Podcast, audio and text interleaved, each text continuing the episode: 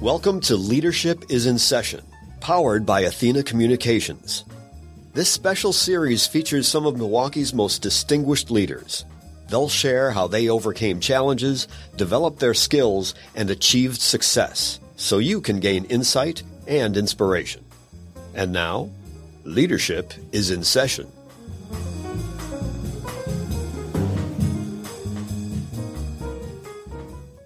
Welcome, everybody. I am Becky Dubin Jenkins from Athena Communications, and today I have the honor and privilege of hosting my friend, my colleague, all around awesome person, Catherine Knipstein, also from Team Athena, our Vice President for Strategy.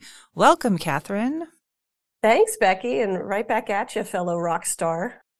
And today, what you are bringing to us is your thoughts about why words matter, how we use our messages to fight what you're going to tell us about today in your words and others, the infodemic.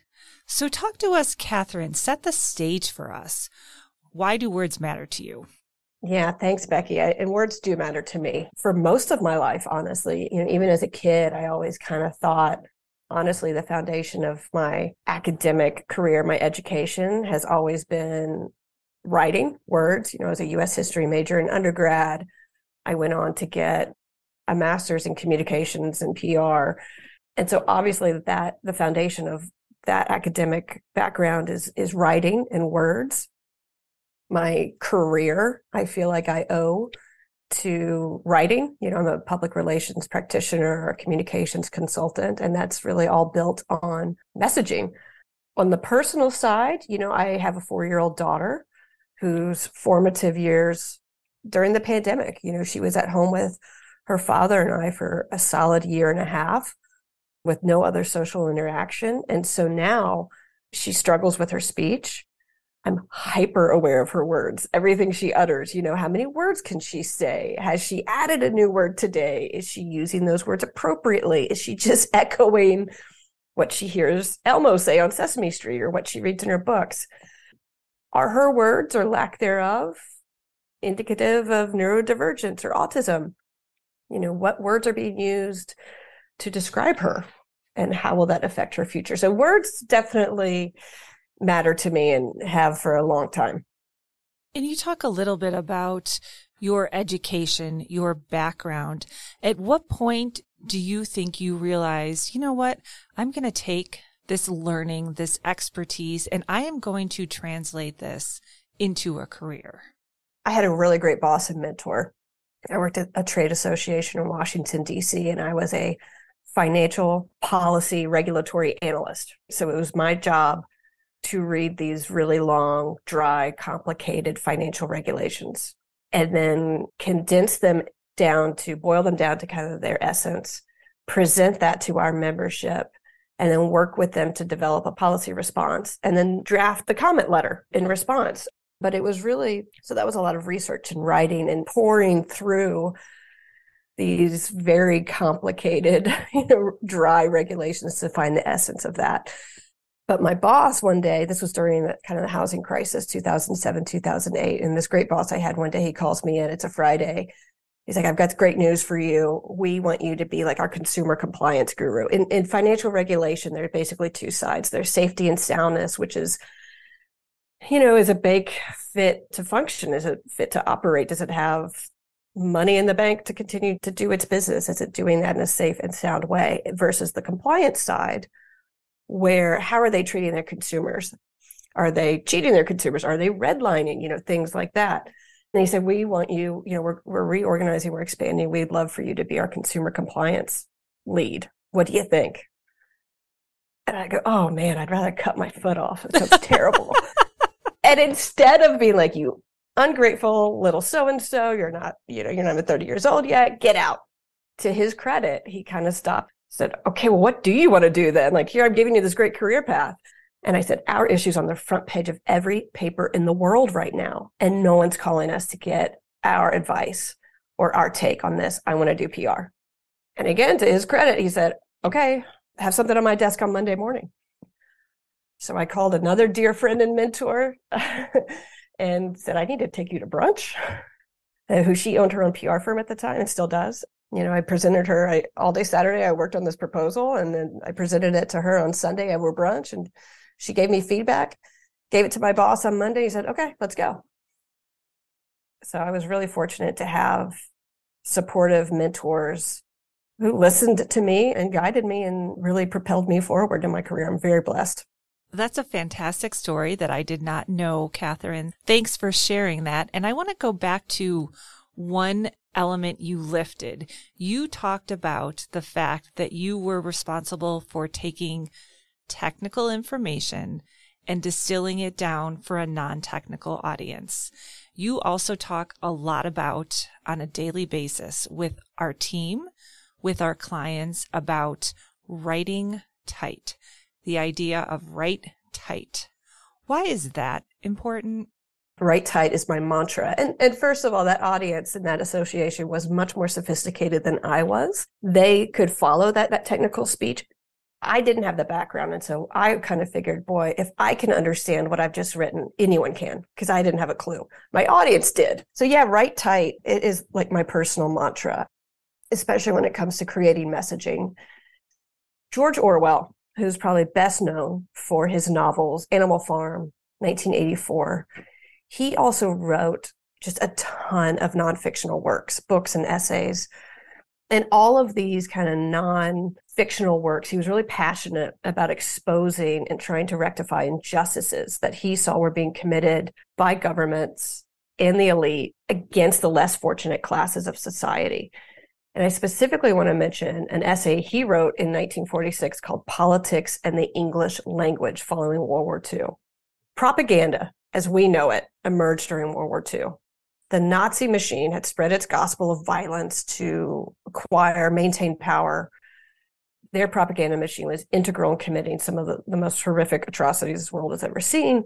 Their minister of armaments and war production, Albert Speer, said at the Nuremberg trials, you know, what distinguished the Third Reich from all previous dictatorships was its use of all the means of communication to sustain itself and to deprive, deprive its objects of the power of independent thought. And Orwell's essay is really a response to what he viewed as the worrisome trend of using language to deliberately mislead the public and conceal facts from the public. Using all this complicated, overly flowery language. Write tight, be very simple. When you can use a one syllable word, do so. Your sentences should be very short and concise.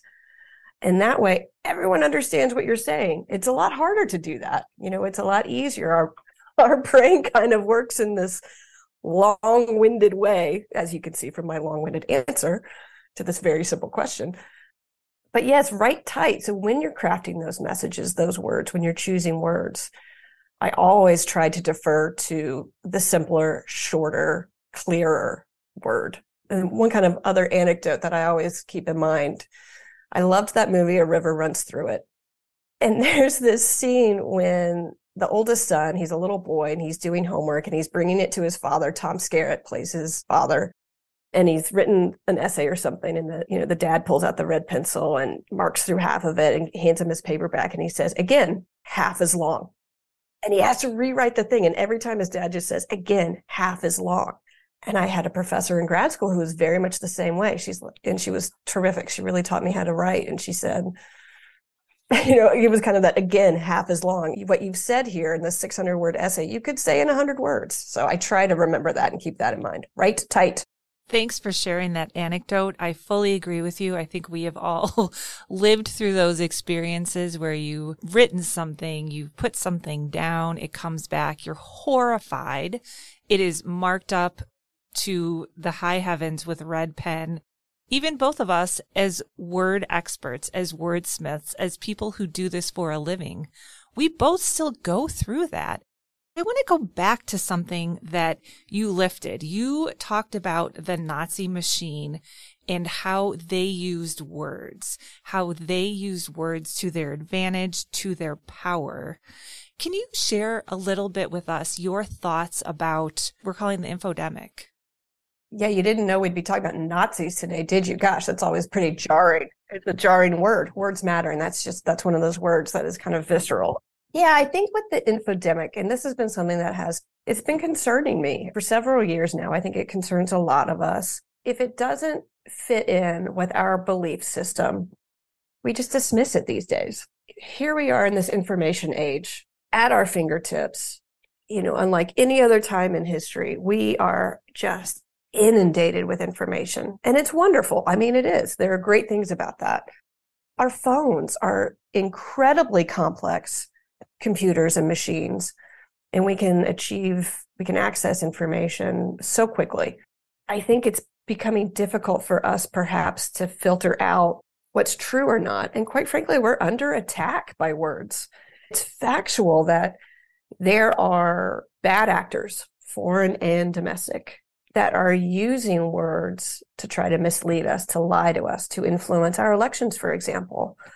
It's it's a little scary, quite frankly. It's you know, obviously that's kind of at one end of the spectrum that legit, like, I mean, it has been proven foreign powers use social media to try to influence our elections. And then it kind of gets over to the other side of the spectrum, which maybe isn't so overtly or doesn't seem so overtly damaging. This dismissal of what previously would have been kind of widely agreed upon fact. And now even that is like, nope, that's not true.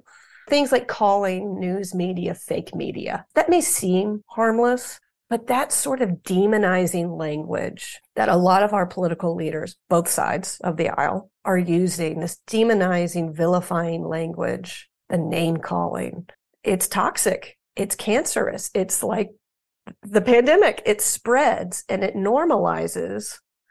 And so everyday folks are taking the, those words in and spewing them back out. And we're saying things that gosh, you know, if your next door neighbor believes differently than you politically, I feel pretty confident in saying that when you're engaging with them, you're very formal or at least very civil and, and kind. And you care about their kids. You probably respect them. And yet maybe when you get back in your house and you're like, that idiot, I can't believe they have that politician sign in their yard. I can't believe toxicity spreads. So that's what kind of worries me. And as a PR, it worries me just as a person, as an American.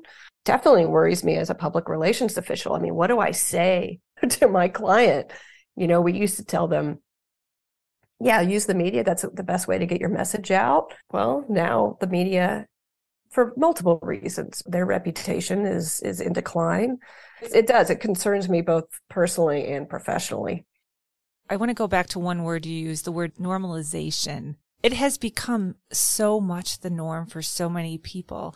And it is so disheartening when you think about that. It is just how people interact, react these days. And it is disheartening. And we are past election season for the most part. And we saw it. None of us are immune to it. None of us are immune from participating in this, myself included.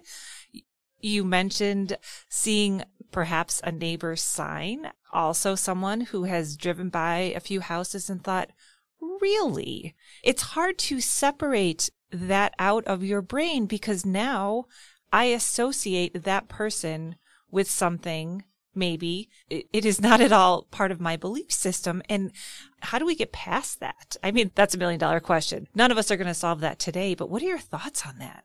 it leaves such little room for discussion and compromise. I think that this is, you know, these huge issues that we're facing, the COVID pandemic, reckoning against systemic racism, and this kind of infodemic, as we're calling it. These are huge problems that we can't, it, you know, it can be really daunting to try to tackle them. And so similarly to those, I think it really, it starts with each one of us. It starts, great example, a political ad came on the TV here and you know my husband popped off and I'm like, "Hey, you know how we complain about the political discord? It starts with us." I can't control the whole world. I can't control what that politician says. I can't control what my neighbor says, but I can control what I say and my kid sees that and my husband sees that. And so then maybe that's kind of how it spreads is controlling ourselves, being deliberate about the words that we use. Again, it's always coming back to words matter. Personally, when I see someone or hear someone that I disagree with, how do I handle that? How am I advising my clients, our clients, to continue to craft their messaging and work towards getting their message out. And I think it just, it has to start with us, honestly. To bring this full circle, I want to go back to something you lifted at the beginning. You have a young daughter. I have a daughter who's a teenager. Our behavior, our words, our responses to situations and words set the tone and the stage for how our daughters will model their behavior. My daughter, for example, is 15 and a half and is a huge consumer of news. She comes by it honestly. We have a lot of conversations in our house about you know, how to properly digest news, especially news presenting of facts you may not necessarily think represent who you are or what you believe in. It is such an interesting time because when we were growing up, you and I didn't have access the way our kids do. It has added such an interesting level or component of parenting that I did not expect.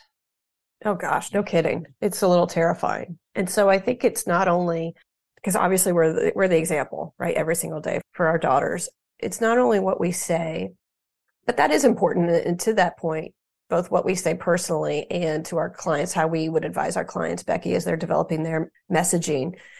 You know, it's that simple, short messaging it's being honest. I mean, you and I have done media training together, messaging training together, and that's always our, our number one rule. You know, when we have our do's and don'ts rule, number one is be honest. It's just that simple. If we want more honesty in the public discourse, we start with ourselves, period. Research your messages and support with both quantitative and qualitative data. You know, quantitative, the data, the stats, qualitative, the anecdotes, the testimonial, the poetry, the emotional go to different sources to support what you're saying, you know, educate yourself and then be authentic, true to your values. So that's kind of what we need to be careful with in our messaging that goes out. But quite frankly, we need to be a little tougher and savvier about the information that we're being inundated with, about how we receive that information. And I'm just going to kind of, right now, a bunch of us are being played. You know, we're too easily manipulated into thinking that those that think differently than we do are somehow the enemy this is not a zero sum game. Because you vote for a different candidate than I do, doesn't mean the other side wins. We're somehow losing. I think that's contributing to that demonization, that vilifying, and that, you know, leaving no room for communication and, and honest dialogue and debate. So we're too eager kind of engage in this echo chamber. We're too eager to listen only to those that are saying what we want to hear let's try to be a little more open and seek out the other side and let's be a little more skeptical a healthy skepticism not a negative you know overly toxic pessimism about our sources of information i think that's really important and then finally honestly you know this is something i really respect from from our boss tammy belton davis founder of athena communications one of her core values for athena communications is grace this is a difficult, challenging time. A lot of us are terrified of words right now, of saying the wrong thing, of offending others. So this does go a little bit to the like, let's get a little tougher. Let's not be so quick to be offended, but at the same time, let's have grace with each other. You know, let's be cognizant that our words really can hurt people.